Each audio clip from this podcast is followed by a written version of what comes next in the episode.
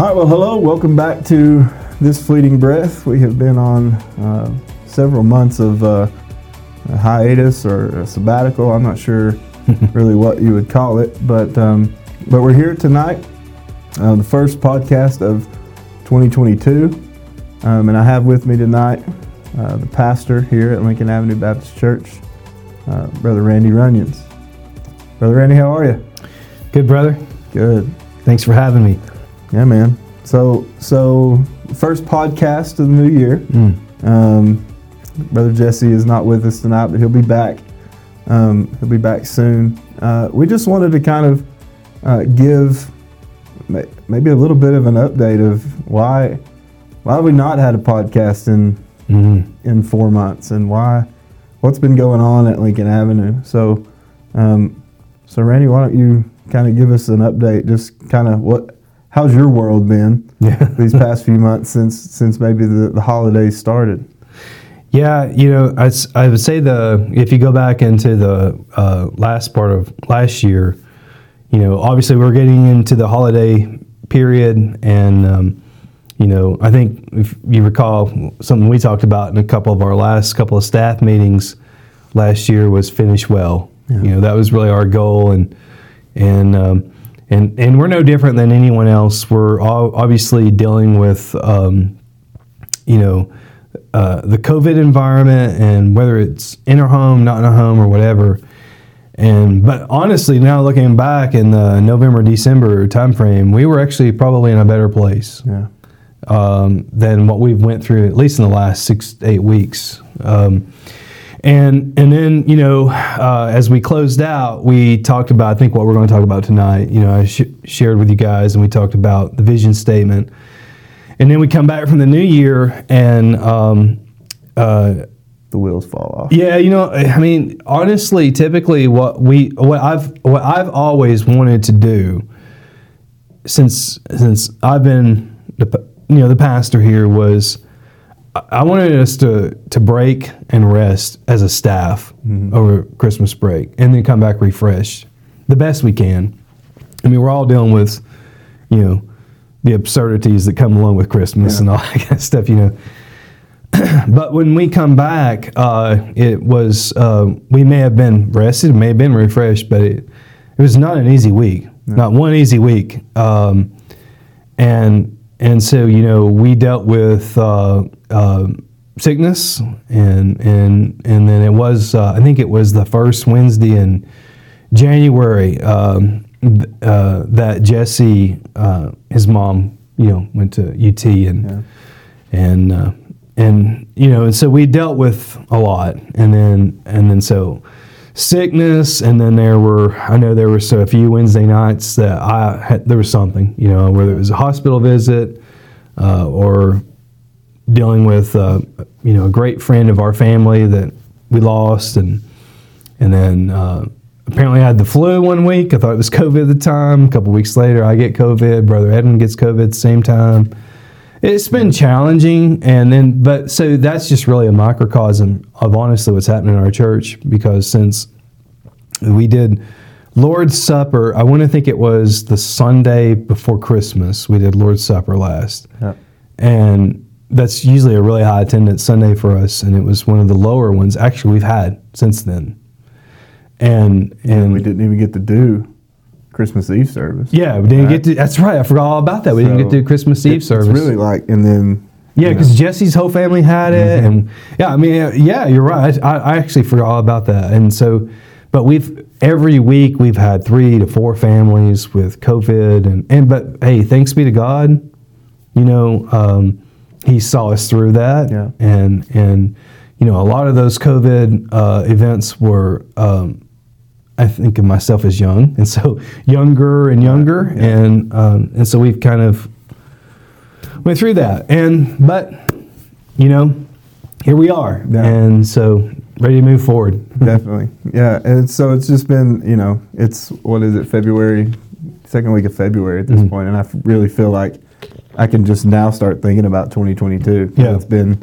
you know, it's been uh, wild, but but one of the things that we've been going through on Sunday mornings, um, when when the new year rolled around, was um, the new vision statement and Mhm. really um, what it is really from your heart Mhm. that you um, have felt like the Lord is leading. Who who do, who are we going to be? Mhm. right? As as Lincoln Avenue Baptist Church, who is it that the Lord is is calling us to be? And I think you know you shared it with us first at the staff meeting, um, and then you've been sharing it over the past month and a half Mhm. uh, at the church level. But but let me ask you first, you know, because we, we sort of had we've always had the identity since this staff has been together of you know. Um, sort of piggyback, piggybacking off of sola scriptura Mhm. um, and really being grounded in, you know, expositional preaching, Mhm. um, the authority of Scripture in our lives, Yeah. not just in the church life, but in our our lives in our homes. And you've and you've um, obviously had major influence on at least our family's life in that in that you know capacity. And I know the rest of the staff would speak to that as well. So, so why did you feel the need, I guess, for kind of this fresh vision statement? What what was the Lord leading Mhm. you through in in sort of pouring your heart out in a, in in the form of a vision statement for our church? Yeah.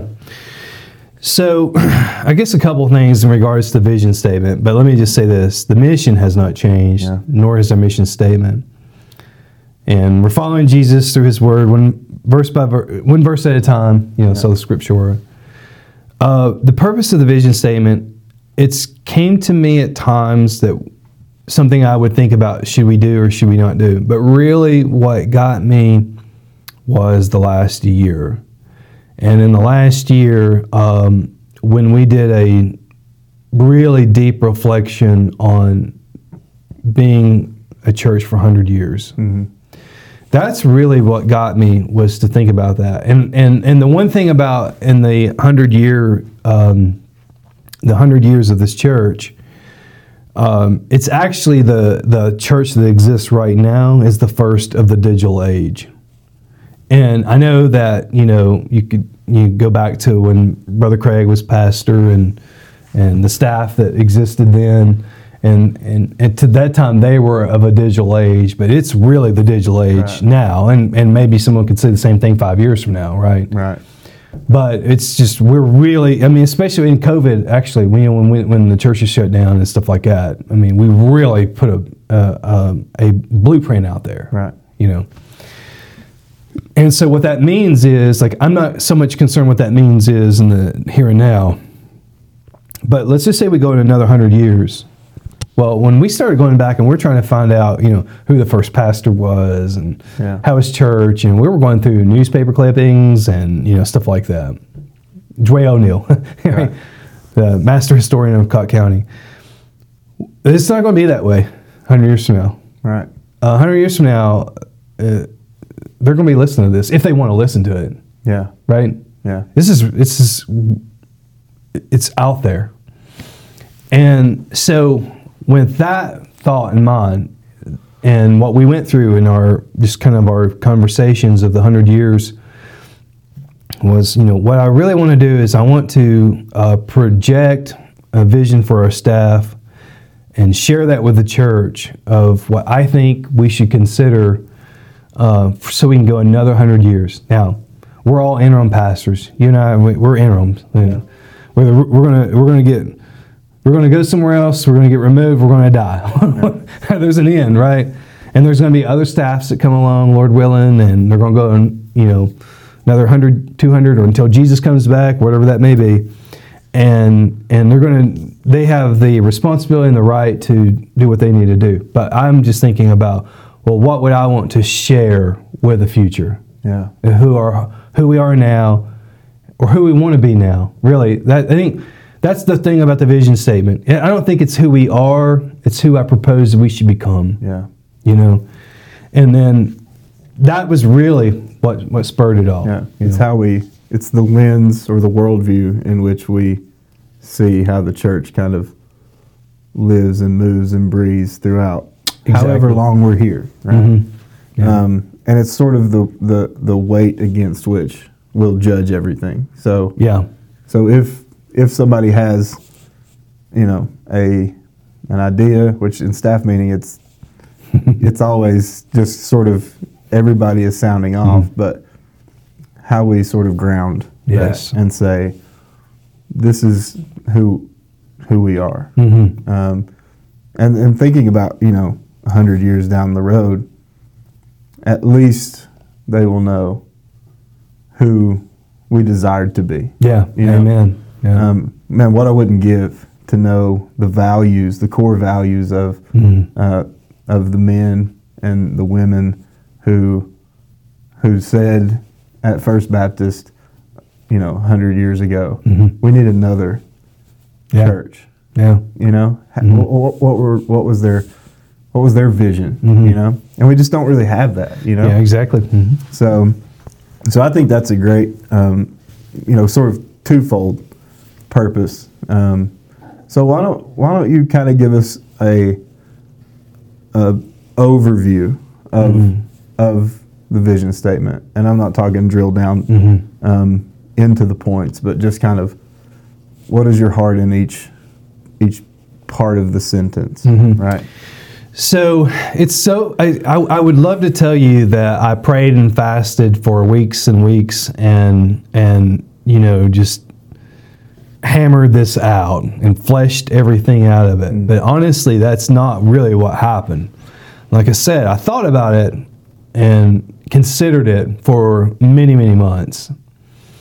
But when I finally sat down and and like made the decision, yeah, we probably really need a vision statement for a communication level for our staff and our planning and for us to share with our church what we want to do and what we want to accomplish and and what we want to invite them into to be. Now ultimately the church is going to be the church. Right. Right? And you know, we are their laborers. But at the same time, I'm finally coming to the place that I realize that as a, a pastor here, um, I kind of influence our direction. Mm-hmm. And that moment, I tell you, brother Heath, that is not a comfortable place. Right. I mean, I, I, I don't want to be the one that navigates and orchestrates all of our directions. And but someone has to have the role, right? And so There's a necessity for it. there is, there absolutely is, and I want the church to be the church. And but so, with all that being said, I basically I sat down and I and I wanted to think. I, so my thought process of this was, what matters, and then not only what matters is what does the Bible say the church should be, mm-hmm. and so you know, well to me, it begins with Scripture Right. Just like our mission statement is. And, and, and where scripture comes into this with me personally is that is the authority. And so there, I will never be intimidated by a church member or a government official or a um, debater, sinner in the secular world. Like, Right. no current event is going to intimidate me. No, no, no- nothing, nothing is going to intimidate me in regards to Scripture, because that's where the authority comes from. Right. Now, we come to tough passages, and we come to passages that are hard to understand, and so that's a whole different conversation. But authority is founded in Scripture. So, for us to be a church for the next hundred years, or for the next hundred minutes, for that matter, we have to be holding to Scripture. Yeah. Where does our authority come from? So that's that's where that's where my heart and my passion uh, was at in regards to that. Well, then led me to the next one, and this one was probably the one that I had the most conversation about as a staff and motivated by the Spirit. And so, to me, uh, you can become a, uh, a, a a people that know what the Bible says. You can memorize the verses. You can memorize uh, the catechisms, uh, the litur- liturgical. I, I have a hard time even saying that word, Yeah. but the liturgy of Right. the church, right? But if there's not the Spirit there with us, then we're powerless. And we looked at that actually Sunday night, and and I didn't even see it until I was preaching it Sunday night. I was like, oh, I should use this for in First Thessalonians chapter one. You know, the, the Thessalonians received.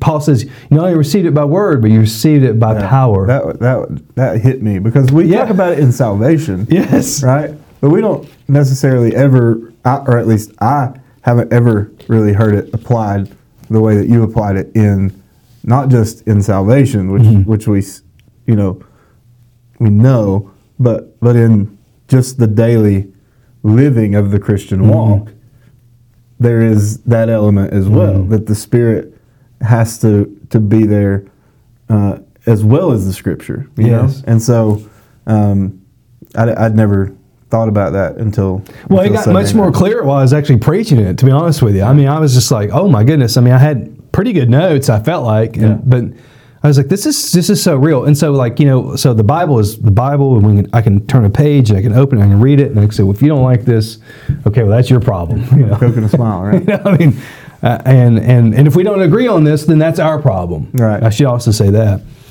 But though, when it comes to the Spirit, we should, you know, He is God and He dwells and He lives within us. Mm-hmm. He's actually our teacher. Yeah. And so that this is the great comfort that I have as a preacher. There's a lot of sermons that I preach. There's a lot of moments in a, in a, in a sermon I may preach, and there's times I'm I cannot help but to be a little bit fleshly. Can't help it. I am confident though that the Spirit resides within our people Yeah. and that the Spirit is actually going to teach them better. And even, hey, let's just say I got something really good and I really hit on something.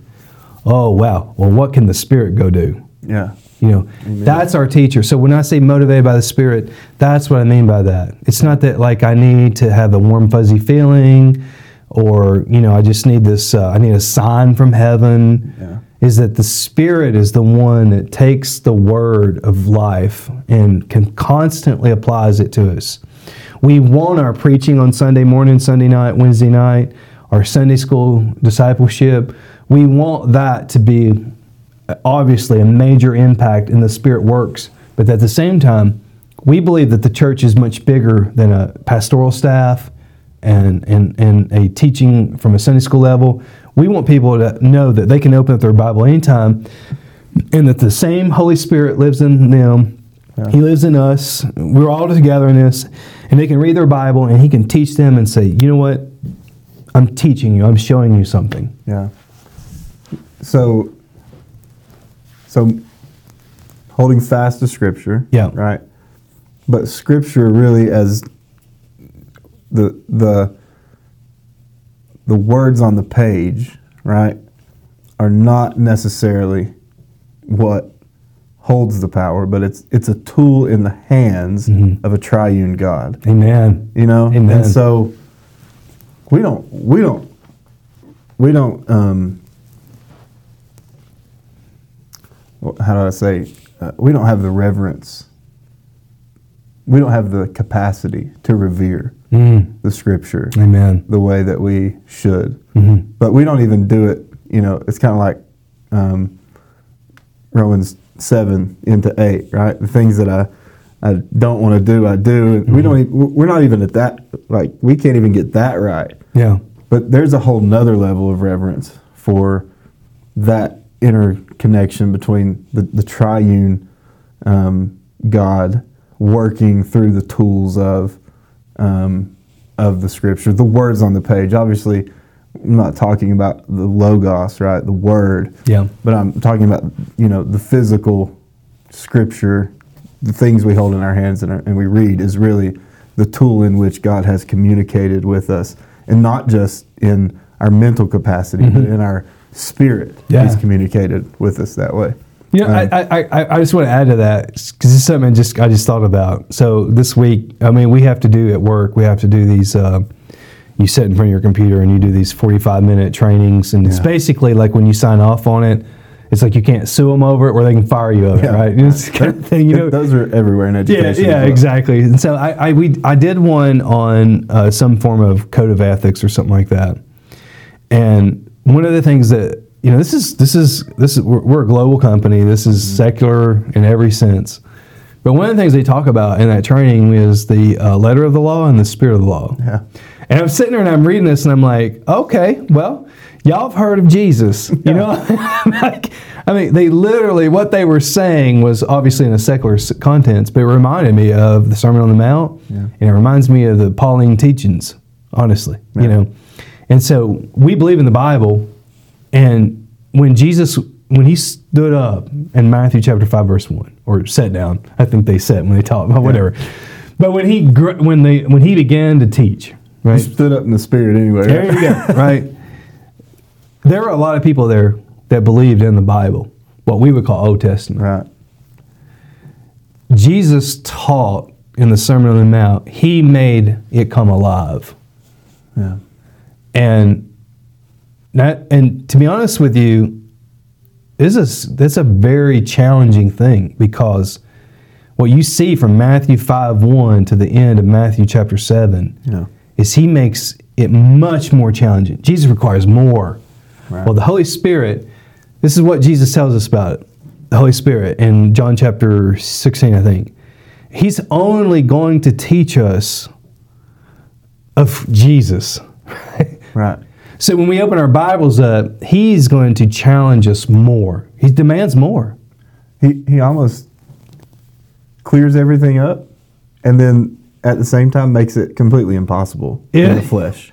you know what I mean? He, the Holy Spirit. This is who the Holy Spirit to me is a, as an individual. I mean, obviously he's God. He's he's the third person of the Trinity. But the Holy Spirit is the one that constantly is reminding me of how much I need grace. I need Christ.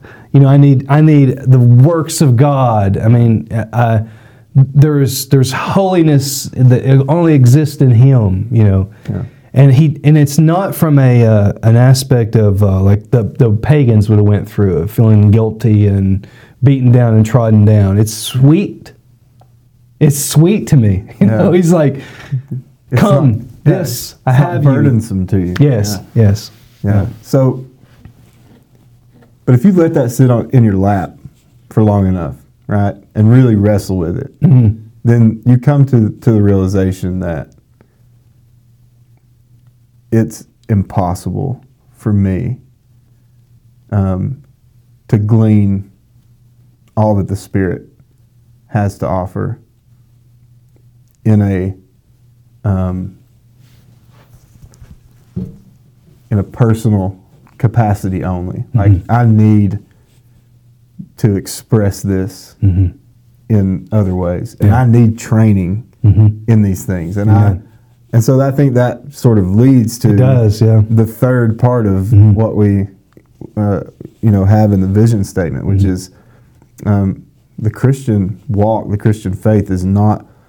Um, we hear a lot about, um, you know, Jesus and being my Savior, and, and but but there's an element at which the Holy Spirit works not just through the Word, but also through um, the church itself Yeah. there's ministries that when you think about you know the uh, the sacraments right or the, the two that we hold to right like there's obviously a work that the holy spirit does right and that but that can't happen just with with me and and just i can't give myself communion Yeah. you know Yeah. and so there's It's a backwards. Yeah. Right. There's a certain level of um, need for uh, a, a leadership, uh, a preaching of the word, and I think that comes in when we talk about you know the third part of the vision statement, which is equipping of the saint, and what it is exactly that we mean by that. And I don't want to steal your thunder, but you you mentioned we think of equipping of the saints wrongly. And so I w- I, w- definitely wanted you to talk about that from your sermon. I guess it was what two or three weeks ago now. Um, you know about what do we what do we mean when we're talking about equipping of the saints? Yeah. So, I guess I'll just take it one step back. Um, so, so, Heath, you and I, we we recognize a a church age that's trying that's going through some type of transition. Yeah. And now we don't know exactly what it's transitioning into. But we, uh, you and I, most of our experience in our uh, cr- Christian and or even pre-Christian, whether it has come from our experiences of church from parent, parents taking us to church, wherever it may be, right? We live in a very, we've experienced a very commercial age Yeah. of the church. And so um, this has been very confusing for me for many, many years um, on on what what is supposed to happen at church. You know, not just when we meet on Sunday morning, but what is the church supposed to be doing? Yeah. And so one of the things that happened, and this is just a part of uh, the church age in Western civilization, American Christianity, was the 1980s through basically 2015, whenever the millennials came in. I mean, at some point, right? And, and of course, you know, every, don't matter, it depends on where you live at too Right. uh, we've been a very commercialized group. And so basically, what a lot of people were looking for the church was the same way when you go shop on Amazon. We were looking at from a consumer based. And so we hear a lot about discipleship, you know, and I want to be a part of discipleship, or I want to be leading in discipleship, or I want to be discipled, and all this kind of stuff. And hey, we love discipleship. We believe in it. Th- to me, that ha- and really in the last twenty years, and that's how long I've been in the ministry in some form. That's been very confusing to me. I don't even know what that means. Right. Like, uh, what are you talking about? what when you? I know. what- I know what the Bible talks about in discipleship. What are you talking about? You know, Yeah. because disciples are follower of Jesus. You know, it's it's to be taught, it's to be mentored. You know, but we've you've what we've saw, and I'm not, when I'm about to say here, I'm not knocking anybody. Okay, here's what we saw. We saw well, let's start a class uh, on uh, personal finances and you know getting out of debt, and let's start a class on let's do a women's class on this one need or this one concern, and oh, what we need is we need a senior men's group. Or we need a youth group, or we need a kids group, and we need this, this, this. And again, I'm not knocking any of that is that's not my point. What I'm saying is is that what I see in the scripture, the equipping of the saints actually will begin in worship.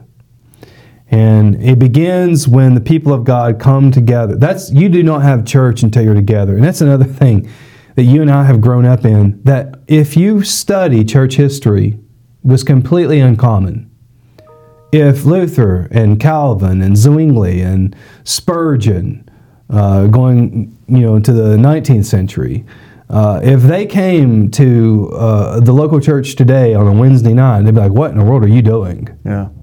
You know, um, and and a lot of that's just kind of been rooted in us, and it's, it's probably not going to change. And you're the bad guy if you change it. Tradition. Exactly. Right. The equipping of the saints, though, begins in a corporate environment. And it begins in worship. It begins by prayer. It begins, and it don't have to be in this order, Yeah. but it begins with prayer. It begins with the reading of Scripture. It begins with preaching. It begins with singing. You know, it begins with the Lord's Supper. It begins with baptism. Yeah. And so, no one in my 20 years of ministry has ever come to me. I've had a lot of people come to me and say, Hey, I want to get plugged into discipleship, or I want to be a part of discipleship. No one has ever come to me and said, I really want to be plugged into the Lord's Supper. Yeah. No, people don't talk like that. No. It's, it's the highest peak of worship Yeah. in corporate worship is the Lord's Supper. And it's, it's the, the reminder, you know, it's like the closest experience you should have of the moment of your salvation, in my opinion, Mm-hmm. is the Lord's Supper. Yeah. It's the thing He gave us. It's it's the it's the sacrament that comes with a warning. right? Yes. You know. in the same way of the invitation of salvation. Exactly. Yeah. And so to me, the equipping of the saints obviously begins in worship. Yeah. But we do branch out from there. I think let me let me just Yep. stop you and ask. So, do you feel like, and maybe I'm planting a seed that doesn't need to be planted, but do you feel like that there are some of those equipping of the saints elements that need to change Absolutely. in- at Lincoln Avenue. Yeah. and and you know we may see some of those things as we as a staff pray Mm-hmm. about really you know we're at a point now where we um, we've talked about it on the podcast a lot that that the Christian nominalism that existed 20 years ago and there were benefits to being a Christian Mm-hmm. or being known as a Christian or, or associated Yeah. with it are gone and and some of the fat is going to have to be trimmed Mm-hmm. you know um, and I'm not talking about people in Yeah. that I'm talking about um, programs and Mhm. things traditions you know so do you feel like maybe that there is some there's a, a, wind of change in things like you know maybe even like Wednesday nights and Sunday school you know things that we've just always sort of looked at and, and said well we have to have that right everybody has that um, maybe some some transitions happening in those areas with the vision statement Well, there's no question it's going to change. And here's what I'll say about that. And I'm not saying it because I'm going to change it. Right. But it's going to change whether we're part of that change or not. And the one thing that I will say about the younger generation that I see of the believers, and we're no different than any other generation. While they're hard to find, right? Yeah. There is a more genuine, real, and true spirit Yeah. in the younger generation of believers, just I'm talking about believers, than there was in the Gen Xers Yeah. that I was a part of. So there's definitely going to be some changes that. But here's what I would say, just going back another step. What we need is we need a people who desire to just come together and pray hmm. if there's anything that the current church age, in my opinion, could do that many of us have seen and witnessed and experienced, would be to go back to a, a real prayer meeting setting. Yeah. Um, the problem here's here's the challenge we have. We have a couple challenges. Now, some people would say, well, the challenge is, well, no one's going to show up for that. You know, the, and and again, I hate to be a church I think his- they're wrong in that, by the way. yeah, I, I agree. I think but as a church history nerd, and I hate to always go back to church history, but the reason that we started teaching on Wednesday nights was we felt like, you know, that would entice more people to come. You know, the, the real, real origin of, from the Western perspective of, of Wednesday nights was to come and meet and pray Yeah. you know, seeking salvation, seeking, you know, God's Spirit upon them, confessing of sins. J- James, chapter James, eh, James, it's just what he talks about, you know. I really think that that to me is an element that has to happen. And, and honestly, we can talk about equipping the saints, Yeah. um, but until we as a church learn how to do that together, there will not be the equipping of the saints. Yeah. Um, now, you and I, we can labor in the scripture. Brother Jesse can labor in, in catechize, catechizing us with, with ser- uh, songs to sing, and, and Brother Edwin as, as well from a, from a preacher, teacher, uh, and even uh, an executive leader in our church. You know, all those things are great and all those things are wonderful, but we have to become a people of, of prayer together, seeking Him together. That's how the church was born of the New Testament age. Yeah. You look at Acts chapter 2. It, it's critical. yeah. Yeah. So, and then and then with that, I think as that evolves, you can't help but have um, a desire to see him worshipped hmm um, outside hmm of the church walls. When the church comes together in in prayer and in in fasting and in communion together, um, then I think you you have a, a spark. You have a uh, ignition that happens for the last part of the vision statement, which is um, which is essentially a, a, a mission, right? Yeah, it's it's it's it is the Great Commission. You know, we the we uh, we we do not believe the purpose of the church's existence is for missions. Right. We believe the purpose of the church's existence is for worship. So we hold fast to Scripture.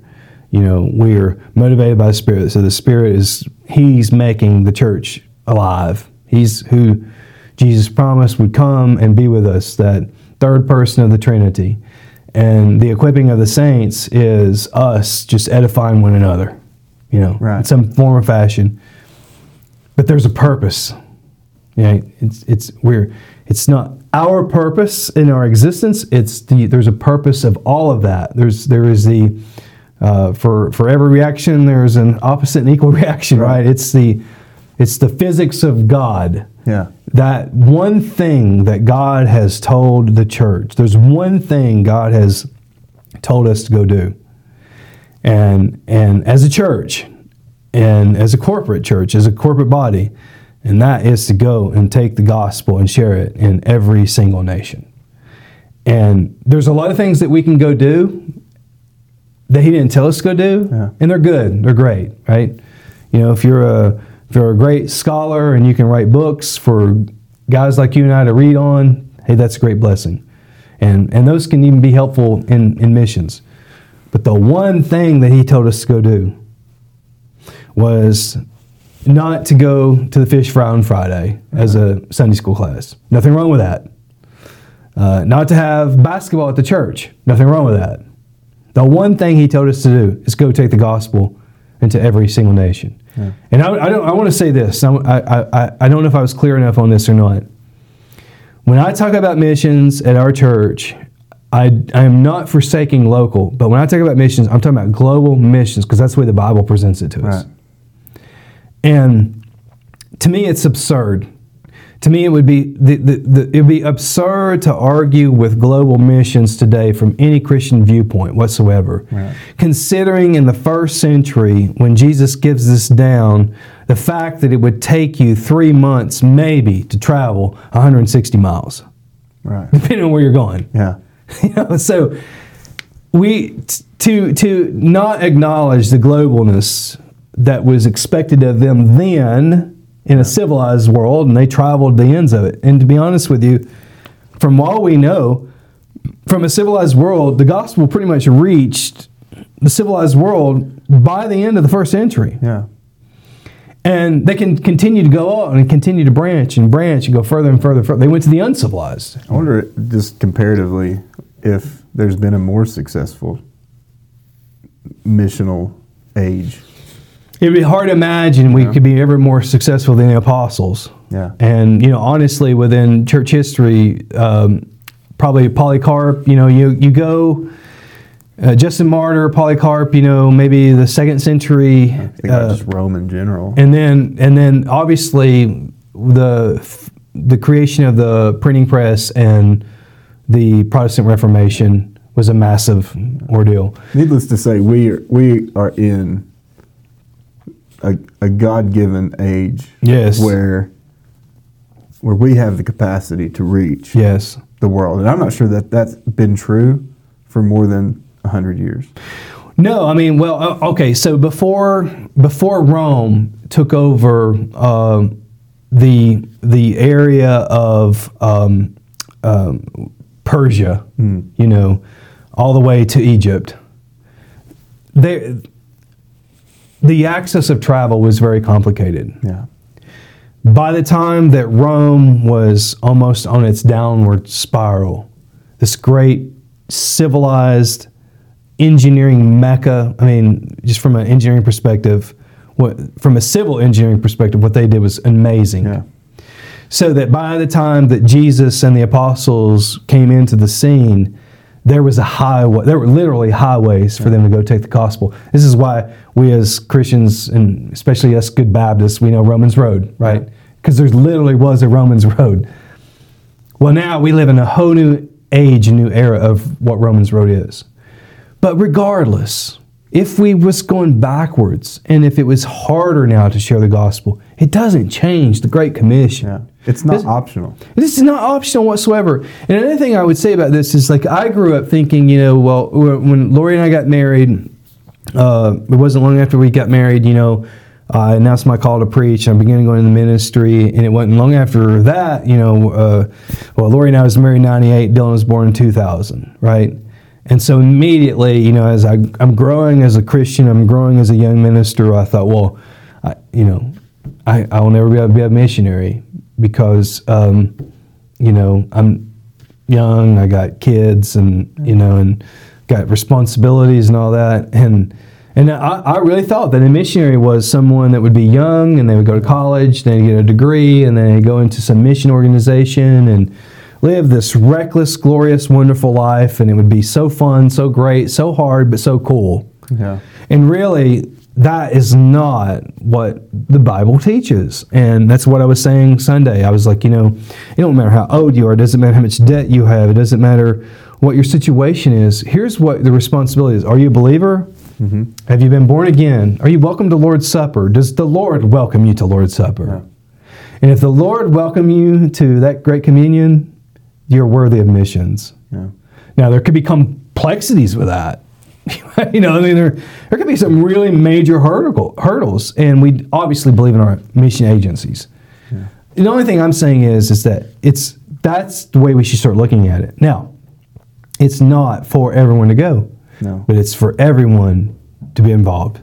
Yeah. Send or go. I think about, and maybe we're coming to to the end of this age, but you know, a, a lot of people have obviously read John Piper, and they've probably read "Don't Waste Your Life," but Mhm. but if you think about the sermon that that came out of, Mhm. right, where he is basically just lambasting the American Mhm. view of I'm gonna work till I'm 65, and then I'm gonna, you know, Collect I'm gonna- seashells. I'm gonna collect seashells, and he talks about what what is Jesus gonna do Yeah. with your seashell Yeah, collection, yeah. right? I think maybe we're It coming changes us. Maybe maybe that whole young restless reform movement is is. I mean, I guess we're kind of that generation, right? Mhm. So that's come sort of full, full circle. But I think we we do have to break out of the idea that somehow the work that you need to do for the Lord needs to be done by the time you're 40 or by the time you're, Mhm. you know, Yeah, that's just crazy. it really is. You know, it's a, Because I want to live a long time, yeah, and I want to live for Jesus the whole time. yeah, You know, I, I, I tell you what, Heath, the John Piper sermon, uh, "Don't Waste Your Life." I think it was uh, summer of 2000. Um, I, it never hit my ears to probably around 2008 ish, something Yeah. like that. You know, and obviously David Platt was sparked. He was part. You know, he he was. I don't know. Maybe he was in the crowd that day. I don't know, but he obviously impacted his life, and he wrote the book The Radical. And those things, here's what I'll say about those things, whether you're Calvinist or you're not Calvinist, Reformed, not Reformed. Those those books, those sermons that would, would be spurned from that, and it's just not just those two, you know, Piper influenced a lot of people. yeah, They awakened something in me. So we know about the Great Awakening that happened. Piper did not tell me anything Jesus had not already told me. oh yeah, same with Platt or whoever you may throw out there, you know. Um, what, but it awakened something in me yeah, of what the Bible was uh, has been saying, what Jesus had been teaching, what the Holy Spirit had been uh, obviously manifesting in my own heart and mind, and it like just the fog had been lifted. Exactly. It just made it very, very real. And then so it's this. It's like once you- it, it's no matter what you're talking about in life. Once you see it, you can't unsee it. yeah, What I was so shocked at going back to probably around 2010 because this is when I really started preaching in regards to this. You know, Luke chapter 14 is a very, very challenging. You know. It- you know to to not to not lay everything down and to not deny yourself and to not be a follower of Jesus Christ you're no different than a big pile of cow crap on a field. Yeah, you know basically what it says. What I was so shocked at to me was how clear it was to me when I started delivering it to people and how hard it was for people to receive it and, hmm. and have it.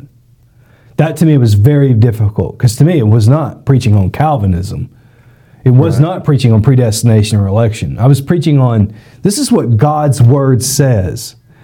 and a lot of the resistance was um, commercialism, consumerism, and the American dream. Yeah, I wouldn't even. I, w- I mean, we've talked about this before, but you know, just the word Calvinism. We're so much. I mean,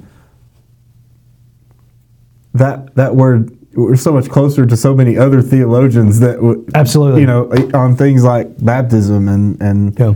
uh, the Lord's Supper and, and so many things, Yeah. right? So to even If I had a man that's not in the Bible, I'm a Spurgeon guy. yeah, yeah, you know, a Spurgeon, a Spurgeonite is that what? yeah, Spurgeon and Augustine, whatever. So- you know, But but back to you know the fog being lifted. Do you feel like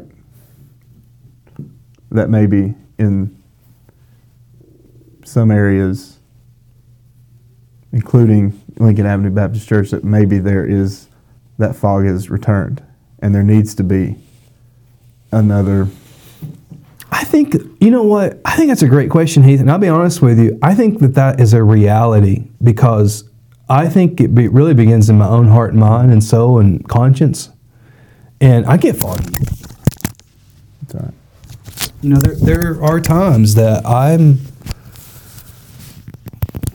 And this is part of the equipping of the saints too, though. I would say- You yeah, I would say the mean, same it's, thing, It's, that it's there's- really there's give moments us- of life that, or there's seasons where the fog is thick, yes, you know, and then there's seasons where the Lord is is close and Mhm. and the fog is lifted and there's Mhm. clarity Yeah. of purpose, and you know those times are usually associated with, I think, seasons in the church as Mhm. well. And you know what, Heath? I think this is the thing that I don't think the church has that I want them to, I hope that they'll have one day. And, and I really don't know how to get us there. But the one thing that the church probably doesn't have, and maybe they do, I mean, I mean, I'm, I'm from, coming from a pastoral level. But what I have is I have you, and I have Heath, and I have Jesse, and Seth, and even Brother Mark. You know, Brother Mark texts me and encourages me all the time, and and then I have other pastor friends. I even some of my old Free Will Baptist friends Yeah.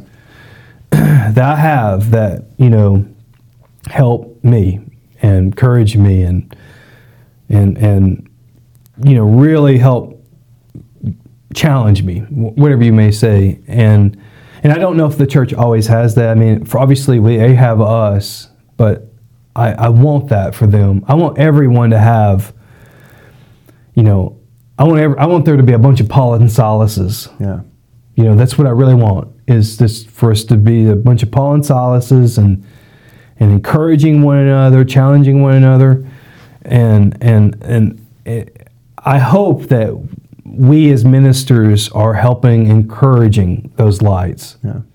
because to me honestly it's not about going back and seeing well what made lincoln avenue successful in 1985 or 1995 or 2005 and we got to get back to this and we got to get back to this. To me it's we it, i actually never want to go back. I want to go to jesus. Right. that's what that's really what I want for everyone is to get come to him and then and when, when we come to him as we get closer to him then we go outward that's that great commissional Yeah. mind, mindset you know and so yeah, that's really the heart of that that whole of making disciples in every nation is you know we want our kids and um, we want your little girls when they go down to Kids Connect uh, we want them to learn about Jesus and to know that Jesus wants them to take the gospel into the earth. Yeah. And then we want our senior Sunday school class uh, to know that Jesus died for them and was buried and rose on the third day, and He wants them to take the gospel into the earth. And that's that's it. I mean, that's that's ultimately what what we want. Yeah. Who, who, who, who God is, who they Mhm. are in Christ, Yeah, and then how they are called. Yeah. You know. And One final thing I'll say on this, and I've enjoyed this, and I feel like we've probably talked much longer than most people are going to listen, so people are probably turned off by now.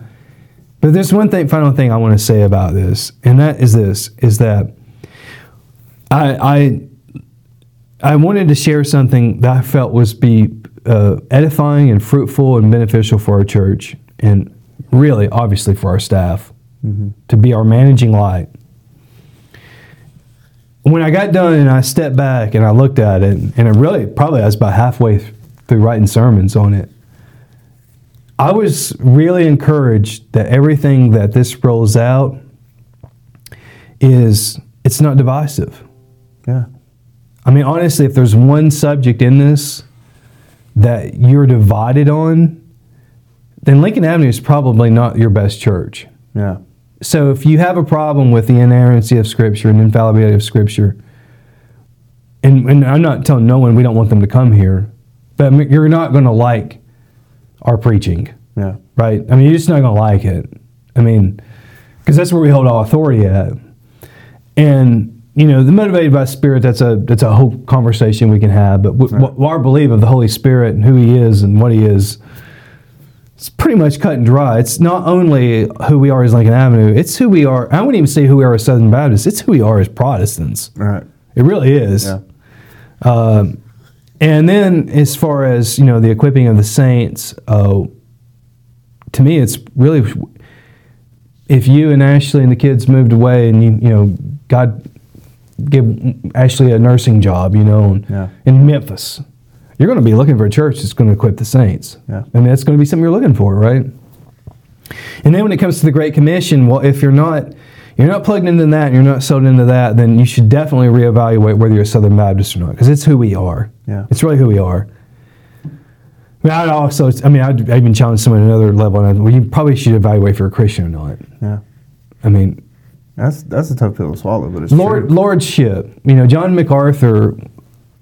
Lo- John MacArthur is is is known for his um, his dissertation turned basically into books on lordship salvation. And really, what lordship salvation is is not a works based salvation, but it is the action of our salvation. Yeah. And to me, that's what the Great Commission is. And so the reason our, we're passionate about the Great Commission is because of the Lordship salvation in our life. Mm-hmm. And so, and I, I and I'll, I'll close with this. Anyone that doesn't know how convinced and determined I am about the Great Commission and my real convictions about it, you should just be a pastor for an hour when you see two people in a little family that you love leave the church who are major important roles in our church and you sent one of the best families you have to a foreign country and you may never see them again Yeah. that takes a lot out of you as a pastor Yeah.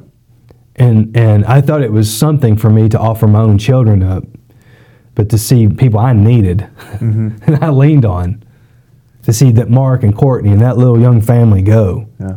it take a lot. It takes a lot out of you. Um, but it was in Christ, Yeah. and you you can never give God more, you know, than He can give you. And so our it wasn't this wasn't a Randy thing. I saw Right. our church. We've saw a lot of people come and go, Heath. Oh yeah. A lot of people come and go. We've seen only one family leave to go for the purpose of taking the gospel into foreign land. Yeah. That's overwhelming. It is. And I believe, Heath, that we're going to see more. I really do. I believe it. I've prayed for 20 and 10. We're on year seven. so, uh, or year three of the, we have seven more to go, I should say. So, Right. Good. Yeah. God can God, God can do it, and you know, it is. Yeah, you're right. I mean, just to, if you really, if if they're going to be sort of exposed on one of these points, one of these four we've discussed, it's going to be the Great Commission. I think so. Like, where are we at on the Great Commission? We Mhm. have to be, you know, uh, true to ourselves, and I think that's that's going to be the challenge going forward. Mhm. You know, are we willing to put our, uh, you know, uh, money where our mouth is, or Mhm. whatever, in that? Um, or Is there something we love more than Jesus? Yeah, you know, we and we know what the scripture teaches us. We should our love for Jesus should make everything else look like hate. Yeah. Not that we should hate things, but that's the, comparison. That's the comparison. Yeah. Tell, yeah. And so the, that's where I think we have to do the Great Commission. I remember um, 18 years old sitting in uh, a, uh, I think it was an introduction to Romans class, which as an 18 year old I was not prepared. Mm-hmm. But um, uh, the guy um, quoted a scripture that I'd never heard before, and it's it comes from Habakkuk chapter two, verse fourteen, and it's the Lord.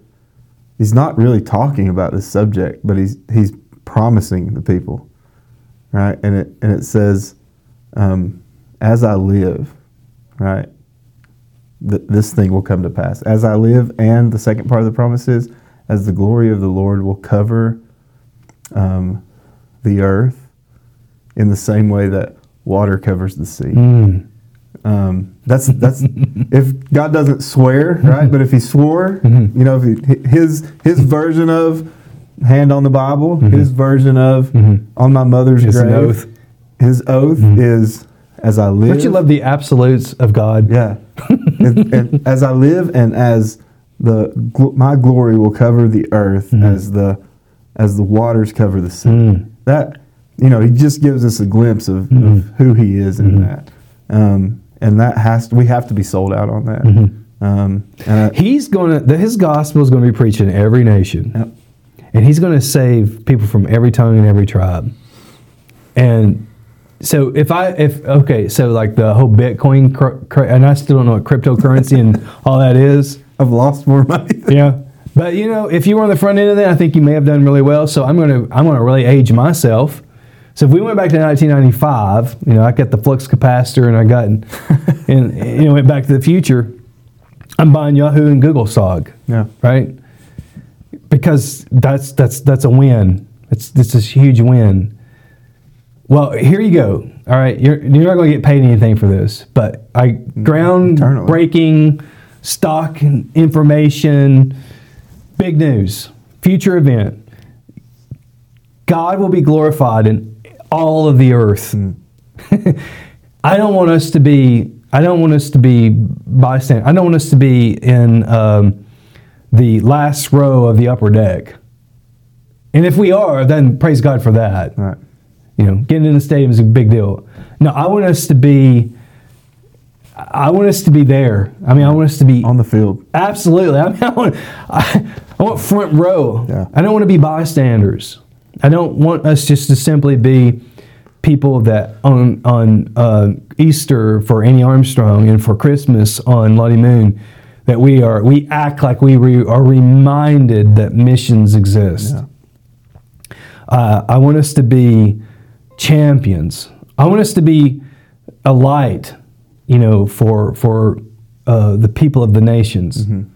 And and I don't I don't I have no idea how we're going to do that. I have Yeah. no plan whatsoever. Only thing I, the only plan I have is just to read the Bible and preach from it. Yeah. I have n- literally no plan to make us that way. But I believe that I believe that God wants that not only from Lincoln Avenue, but He wants it from our sister churches in our community. Yeah. This is not, not And he wants it from the littlest church in, Absolutely. in Grassy Fork. Absolutely. You know, that runs that's right. 12 people on a Sunday Oh morning. man, if, if there's a country, if there is a, if there is what we call or what they call or whoever calls, if there is a member of a country church that even if great, if you're still listening and you hear this, you are just as embodied in this as anyone. Mm-hmm. You know that I think this is the thing that when it comes to missions, God never made limits. We we made limitations, yeah. and He takes He took Moses, who was a bad speaker, and He made him the spokesman of God of the Old Testament. Mm-hmm. I mean, what does that tell you? You know, He God takes those who can't, so that they do, so He will be known. Yeah.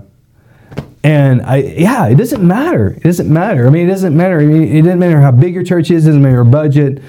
I mean, honestly, when it comes to real, I mean, uh, uh, we we'll have to get Mark and Courtney in here one day and do an interview with them, especially you know they can tell us. But you lose all your strength in missions. Mm-hmm. You become less so that he becomes more. It's hard to do in this Western world. Yeah. Really is. You could do it from the pulpit.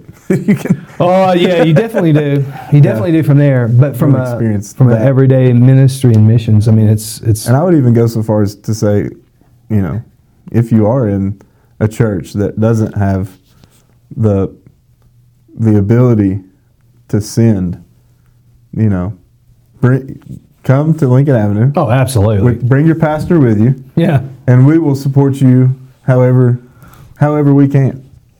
And not only that, but the but the IMB will support you, and, and the Southern Baptist will will absolutely. support you. There's there's there's paths to the mission field, right? That Absolutely. I mean, and it's not even just us. I mean, no no no. Yeah. Mike Hensley, uh, our DOM, you know, he's passionate about missions, and but yeah, absolutely. I mean, what I could tell someone is if they have a heart to serve Christ for the glory of the gospel to be preached in the nations, and their faith is consistent to what we believe in the uh, Baptist distinctives, then we will do everything we can to get them on a mission field. Amen. That's a great thing, uh, great place to stop. I think. Yeah. Um, you want to pray for us as we close, or Absolutely. Yeah, let's pray together. Father, we thank you, we love you, we praise you, and I'm reminded of what we sung um, Sunday morning as we were in our benediction, uh, the song, and it says, uh, Boldly we come to you, the Father, um, clothed in Jesus' righteousness. And the reason that we can boldly come to you and do so is because of that righteousness that was finished upon the cross. And so we come to you in this moment in this time and we think we're thankful for you and your goodness upon our lives. And Lord, we are especially thankful also for the church. And the there is there is really no personal gain or personal motivation that we have as pastors in regards to being involved with the church, but rather we do so because of who you are and your love and passion for the church. yes, And so, you know, what I know, Lord, is that I've I will I'm going to wake up tomorrow if you desire for me to wake up, and I will fail at loving the church in the way that you love the church. She is your bride. I'm a steward in the field. Brother Heath is a steward in the field. We're just simple plowmen and and tools and instruments. So, Lord, what we pray for is we pray for as a we pray for our whole pastor staff. Oh God, would you make us sh- sharp tools? Would you make us strong stewards? And would you make us be people that are wise and obedient in serving you? And then, Lord, now we lift up the church that you love and adore more than anything. Oh God, would you bless her? Would you perfect your bride? Would you make her look like you? We ask this in Jesus' name. Amen. yeah.